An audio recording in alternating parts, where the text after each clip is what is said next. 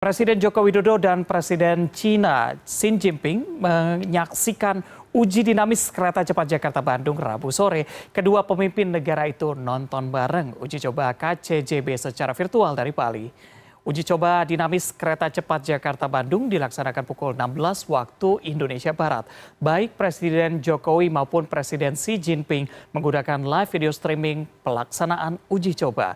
Keberadaan kereta cepat Jakarta-Bandung akan mencetak sejarah sebagai kereta cepat pertama di Indonesia. Kehadiran kereta cepat Jakarta-Bandung akan mempercepat waktu tempuh perjalanan hingga dua jam.